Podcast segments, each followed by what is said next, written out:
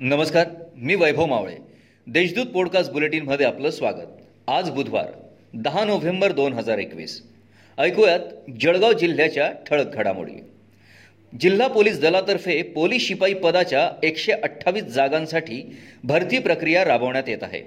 लेखी परीक्षेनंतर पात्र ठरलेल्या एक हजार सहाशे सतरा उमेदवारांची शारीरिक चाचणी कागदपत्र तपासणी तसेच मैदानी चाचणीला मंगळवारपासून पोलीस कवायत मैदानावर सुरुवात झाली.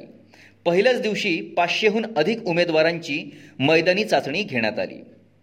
समाजातील शेवटच्या घटकाचा प्राधान्यक्रमाने विचार करणार असून खेड्यापाड्यातील अनुसूचित जाती आणि जमाती बांधवांच्या तक्रारी आणि त्याचे निराकरण करून त्यांना न्याय मिळवून देण्यासाठी प्रयत्न करणार. आहे असे प्रतिपादन एस सी एस टी आयोगाचे सदस्य किशोर मेढे यांनी केलं आहे चाळीस वर्षांपासून राजकीय पक्षातील आजी माजी आमदार खासदार जिल्हा बँकेत प्रतिनिधित्व करीत आलेले आहेत.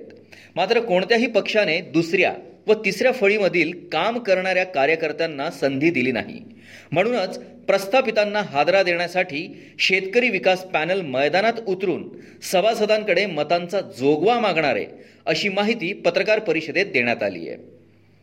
एस टी विभागाला राज्य शासनात विलीन करण्यासह विविध मागण्यांसाठी जळगाव आगारातील कामगारांनी बंद पुकारला आहे या आंदोलनाच्या दुसऱ्या दिवशी मंगळवारी जळगाव आगारात एस टी कामगारांनी एस टीचा दुग्धाभिषेक करत राज्य शासनाचा निषेध व्यक्त केला आहे मुक्ताईनगर तालुक्यातील कोथळी येथील विनोद धोंडू शिंदे यांचे बंद घर अज्ञात चोरट्यांनी फोडून सुमारे चार लाख त्र्याऐंशी हजारांचा मुद्देमाल चोरून नेला होता.